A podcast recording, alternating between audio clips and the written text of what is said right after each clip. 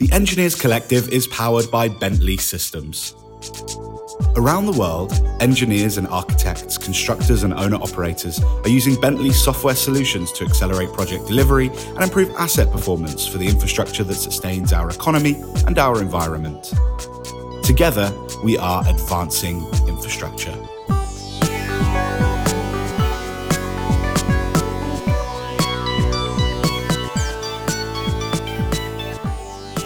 Welcome to the latest episode of the Engineers Collective. We'll be looking ahead to the 26th United Nations Climate Change Conference of the Parties, that many people will better know as COP26, which is due to be held in Glasgow this November and we'll be considering what civil engineers should be demanding is discussed at the event and also how the decisions made there might affect their day to day work in the future.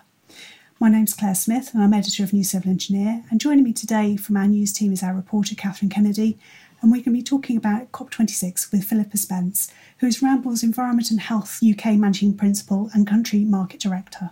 Philippa has more than 20 years' experience working with a wide range of clients in sectors including mining, energy, finance, infrastructure, telecommunications, aviation, healthcare, and agribusiness.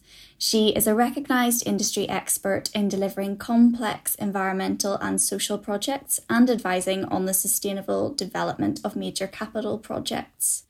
She also has particular expertise in sustainable finance, working closely with development and commercial banks, export credit agencies, and private equity firms to manage their environmental, social, and governance risks and opportunities, and to maximise the positive impact of investment. She has extensive experience of working with clients' senior leadership teams to shape strategy at the corporate and operational level to enable its successful implementation. So, welcome to the Engineers Collective, Philippa. Oh, it's a real honour. Thank you so much. Nice to meet you, Claire and Catherine. Thank you. So, for those of our listeners who don't know, can you explain what COP26 is and why is it so important in terms of managing the climate emergency? Sure. So, COP, and I have to warn you, there are so many acronyms in this sort of space and area, but COP stands for Conference of Parties, and it's the key decision making body for a really important convention. That's the United Nations Framework Convention on Climate Change. And it's made up of representatives from all the different countries that have signed that convention. And the, the 2021 meeting is really, really critical. And it's, it's the 26th, that's why it's called COP26 and it's going to take place this year. Should have been last year, but it was delayed because of the pandemic. But I'd say it's critical for a number of reasons. The the first is that it's got to achieve a whole lot of outcomes that previous COPs have failed to do. So there've been 25 previous COPs. There has been progress through all of those, but there's a whole number of outstanding requirements that have to be uh, agreed really at, at this one. The other big point is that this is the decade where we have to make the change. And we literally have a decade till 2030, well, it's nine years now, um, in order to really make what is transformational change if we're going to limit global warming to 1.5 degrees. And to do that, we have to achieve emissions reductions of 45% from 2010 levels in this decade. And then we've obviously got to go further than that to achieve net zero by mid century. So you can see there's a whole lot riding on COP26. And what then have been the, the sort of key events that have come out of previous COP meetings? Sure. Now, there's, um, there's quite a long answer to that, so you're going to have to bear with me a, a little bit on that. I mean, the short answer is that the previous COPs have paved the way for the climate commitments and the evolving regulation that we've got today and they have i mean they've achieved a lot in in some ways but not enough in in others and what i would say about previous cops is that they have been really challenging and every single step forward has been hard fought between all the the different nations that have had to agree this uh, uh you know 197 uh, in all. But let's let's have a look at the history if you if bear with me on that. And the first one was in 1995 it brought us a kind of loose set of commitments um, quite indefinite that allowed countries to effectively choose the initiatives as, as they wished. Fast forward to 1997, and we had a really important moment. We had the Kyoto Protocol, and that is where some binding targets for GHG emissions were agreed for 37 industrialized nations. But the problem there was two of the biggest emitters, so China and the US, didn't ratify that. And then we had a whole bunch of intermediate years, 1998 to 2014, where uh, some progress was made, but in many ways, really not enough. And that's a lot of years. And then we hit 2015, and that's when we got the Paris Agreement, which is really material and has been, you know, so, so important for where we are now. And that was signed by 197 countries. And that was where the agreement was to limit global warming to two degrees by reducing GHG emissions caused by fossil fuels. So that was the big sort of agreement. And then after that, it, it got stickier because by 2018 we had COP24 and that was where there was an intention to agree rules to implement the Paris Agreement. And those rules, the practicalities, what are we actually going to do? What is each country going to do to limit uh, GHGs? Hadn't been agreed. And they still weren't at COP24. And then in, there was an, a second attempt at COP25, which was in uh, 2019. And that was, to be frank, considered a terrible failure countries failed to agree the kind of rules of engagement and um, some of the key outcomes that they needed, and in particular, rules to set up a global carbon trading system and a system to channel uh, new finance to countries that were being very much affected by and needed support of richer nations. So that brings us to where we are now, COP26, which means that all of those um, sort of outstanding uh, rules of engagement and, and uh, agreements still need to be achieved that's why there's so much riding on, on COP26. Yeah, so the pressure is certainly on for this year, isn't it? Very much so. So, what would be on your wish list of decisions to actually be made this time round?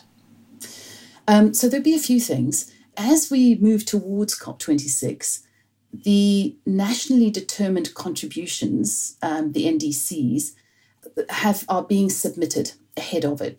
And these are the national climate plans that are basically going to explain the climate actions, uh, including targets and policies and measures that different governments will commit to in order to make their contribution.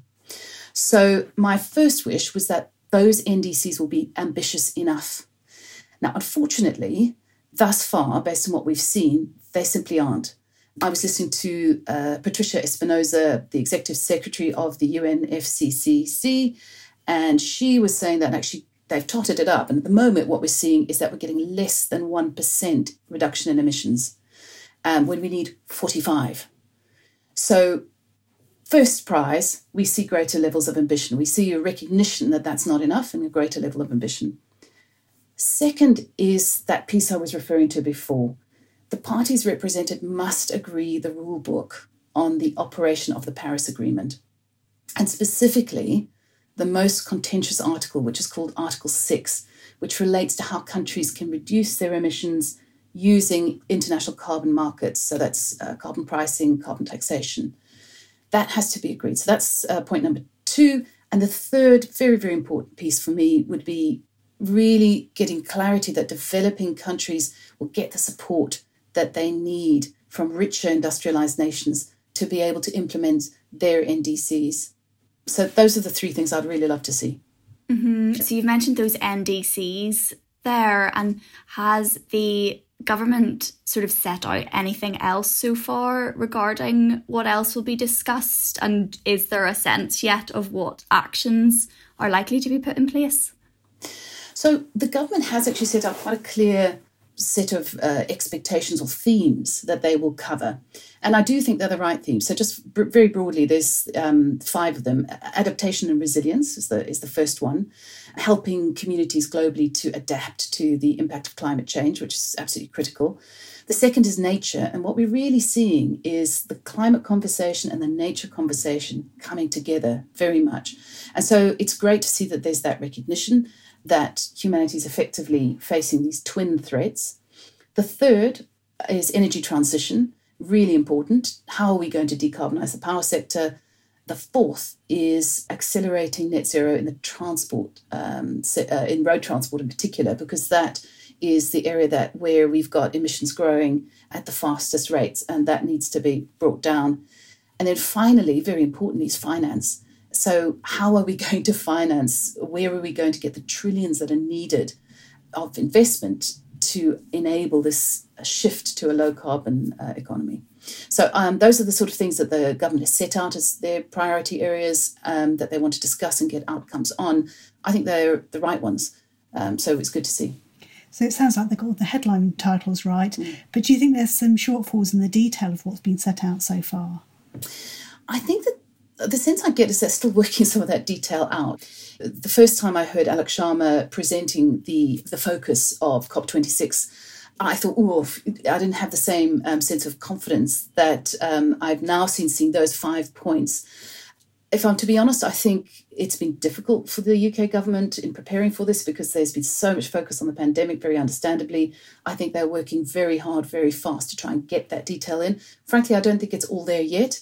But what I do like in terms of what I've seen is the amount of listening they're doing. So when I look at some of the COP26 um, sessions that are being held sort of in advance by Alok Sharma and, and colleagues, you, I do get the sense that there's a lot of listening going on in terms of what other parties want to achieve, what they're worried about, and so on. And so, in a way, I think that it's quite good that they're doing that and that they are perhaps shaping the, the, the detail in preparation based on consultation with others. So, you know, for me, that's that's a pretty positive position to be in. It's surely got to be better to be able to deliver it. It's actually being worked out with other people rather than just being broadcasting from the top and saying you must do this. Do you know? I think that's so important because um, never before has there, except perhaps even most recently in terms of the global response to COVID, has there been need for such a collaborative effort. You know, this is it's sort of unprecedented. We have to get the whole world to agree to share a path to a low carbon economy, to net zero ultimately. And so I think leading by example through consultation is actually a critical part of this. I totally agree. Yeah, there's just so many different strands to come together, aren't there? And so many different people. I, I totally agree. It, it really is. Uh, the level of complexity of this journey we're on mm. can't be underestimated.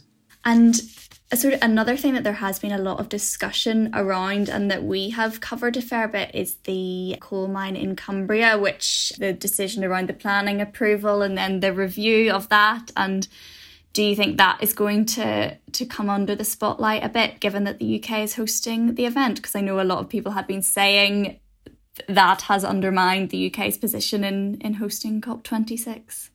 Almost certainly the, the thing about hosting COP26 is that really we need to lead by example. And also, the UK wants to lead by example because it wants to become a kind of green superpower, selling great green technology and so on. And it is very unfortunate that we are where we are with this Cumbrian coal mine. The optics are absolutely awful on it. And the fact that uh, it does undermine the fact that the government is trying to, the UK is trying to be a climate leader you know, I've I've listened to and read all the different positions on it. I think at the end of the day, it's a terrible idea, and it really needs to have a clear and final decision made well in advance of, of COP twenty six, and not just because of COP twenty six, but because it's the right thing to do. Mm-hmm. So I would love to see that that clarity come through. It is good that it's being reviewed again, but you know, from from my perspective, this isn't something we should be entertaining. So, what other decisions do you think the UK will be scrutinised on when all the delegates come to Glasgow? Do you think there are other projects and other decisions that are going to come under the spotlight in the same way? Yeah, I, I, I do. Um, and I think that, but I don't think this is just unique to the UK, but certainly in the UK, every major capital project will be scrutinised, be it from High Speed 2 to other major road schemes. And the question will rightly be asked what are the climate considerations that have gone into this? You know what is the embodied carbon what is the operational carbon has it been sufficiently well considered? So i think we need to be prepared for that. And certainly when it comes to civil engineers we need to be prepared for that if we're involved in in, in those schemes uh, as as as most are. So that was that's the one thing. And i think we're still on a journey in that regard because this area is moving so fast that we haven't always got to where we need to because some of the schemes predate these considerations and the the way they're being focused on so acutely at, at the moment. So I think that's the the first piece. I think the second um, will be actually around emissions that go outside of our borders. So what are we what are we as a, a country actually importing that has really had significant um, impact be it through fossil fuel use or whatever it may be, that are outside of our borders. So it's one thing cleaning up inside our borders, but what is sitting in our supply chains? And I think that is a really big challenge, be it for a company or for a country. Uh, and everyone is grappling with that. And I'd like to think that the UK is is also working that out. I mean, you've you've seen um, already UK export finance came under a lot of pressure because of all the um, oil and gas projects that were being financed or underwritten by by the UK government.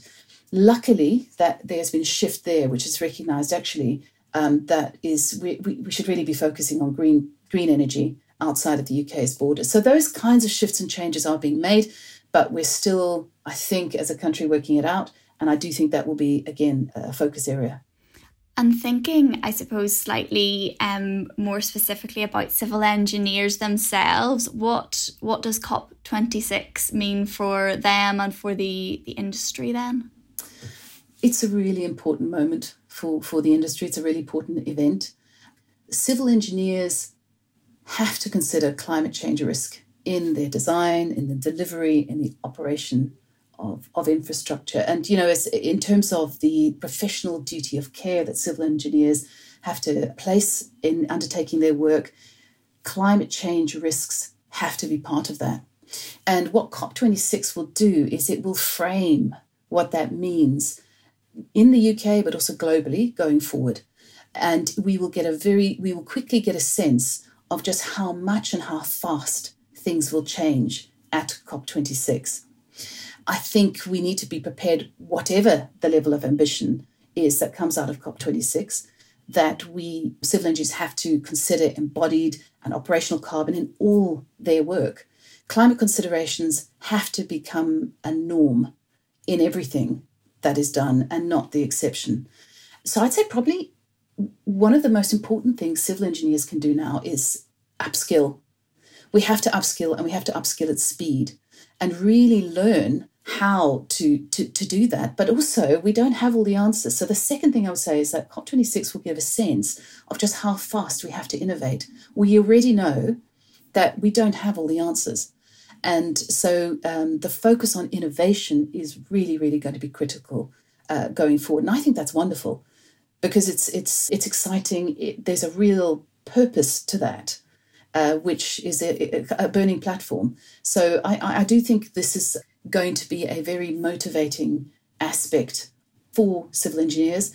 And as I say, COP26 will frame the speed mm-hmm. with which we have to move.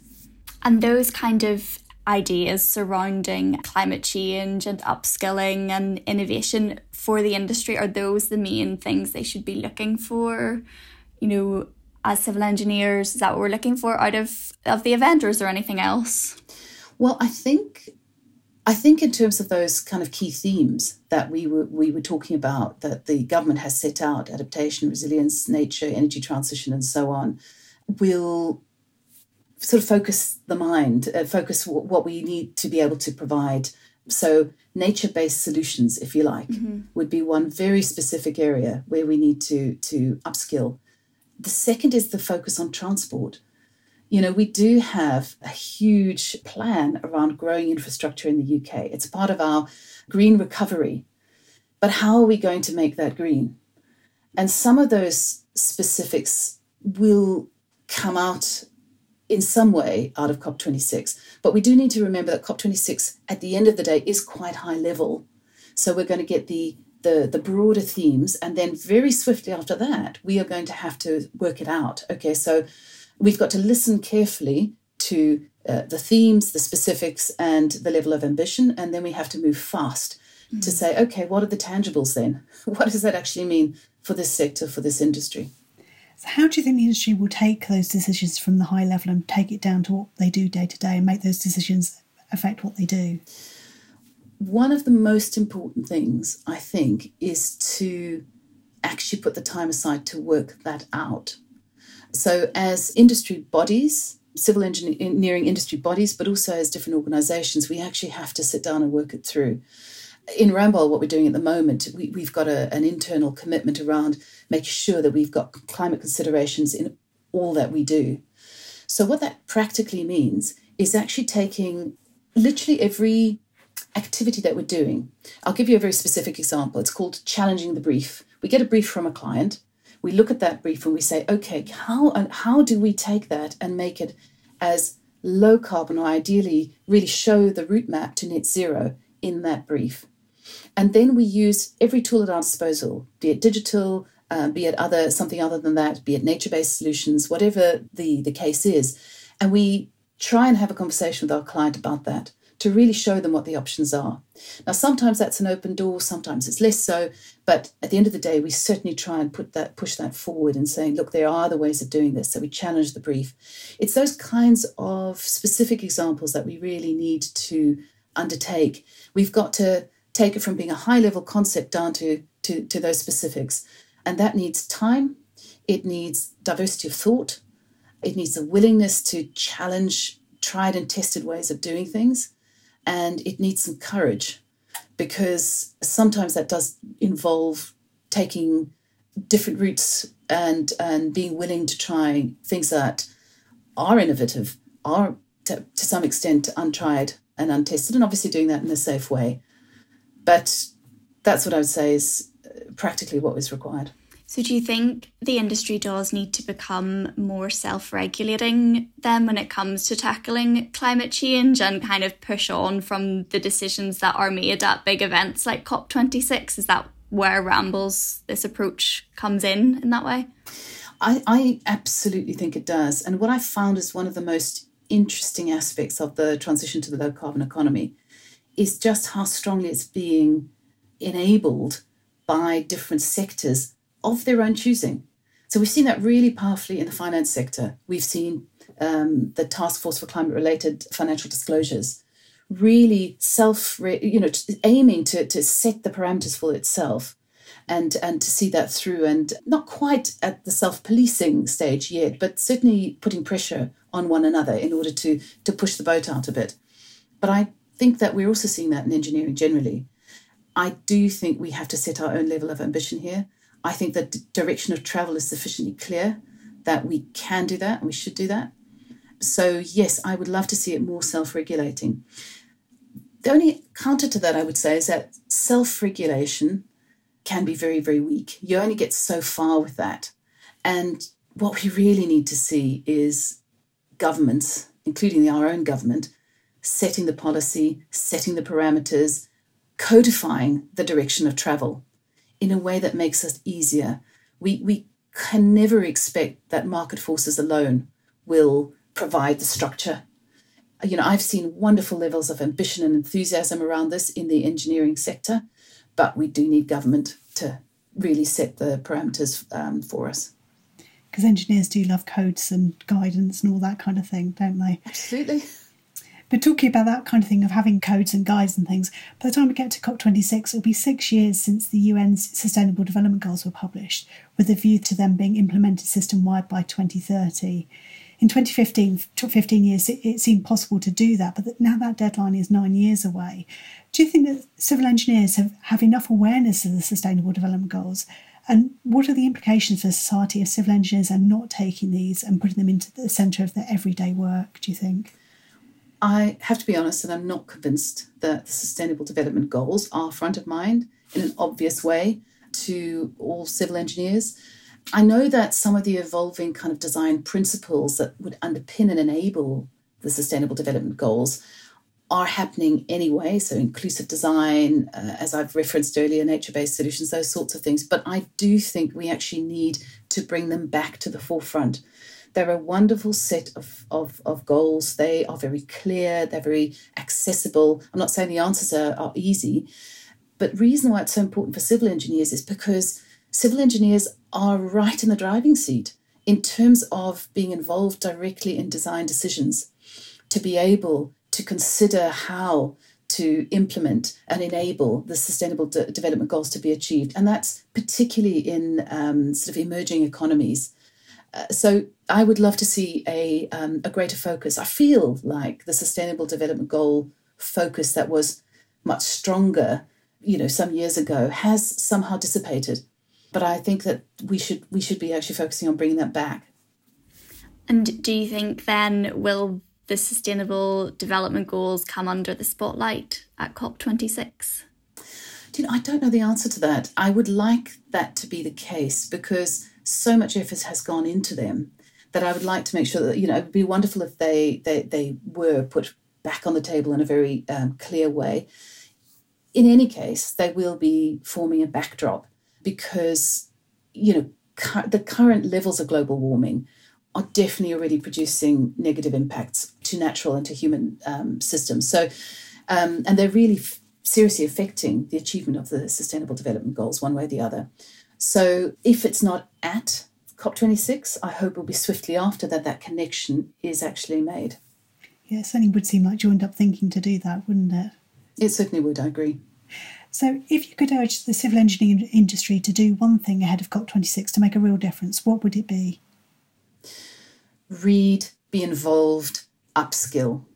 So it's not one, but I, I think if I was to put it in maybe one one sort of phrase, it would be raise your capacity, understand why this matters so much, and then think deeply about what it is that as a civil engineer you can do to really be part of what is an essential transition to a low carbon economy. It is absolutely critical that we get there.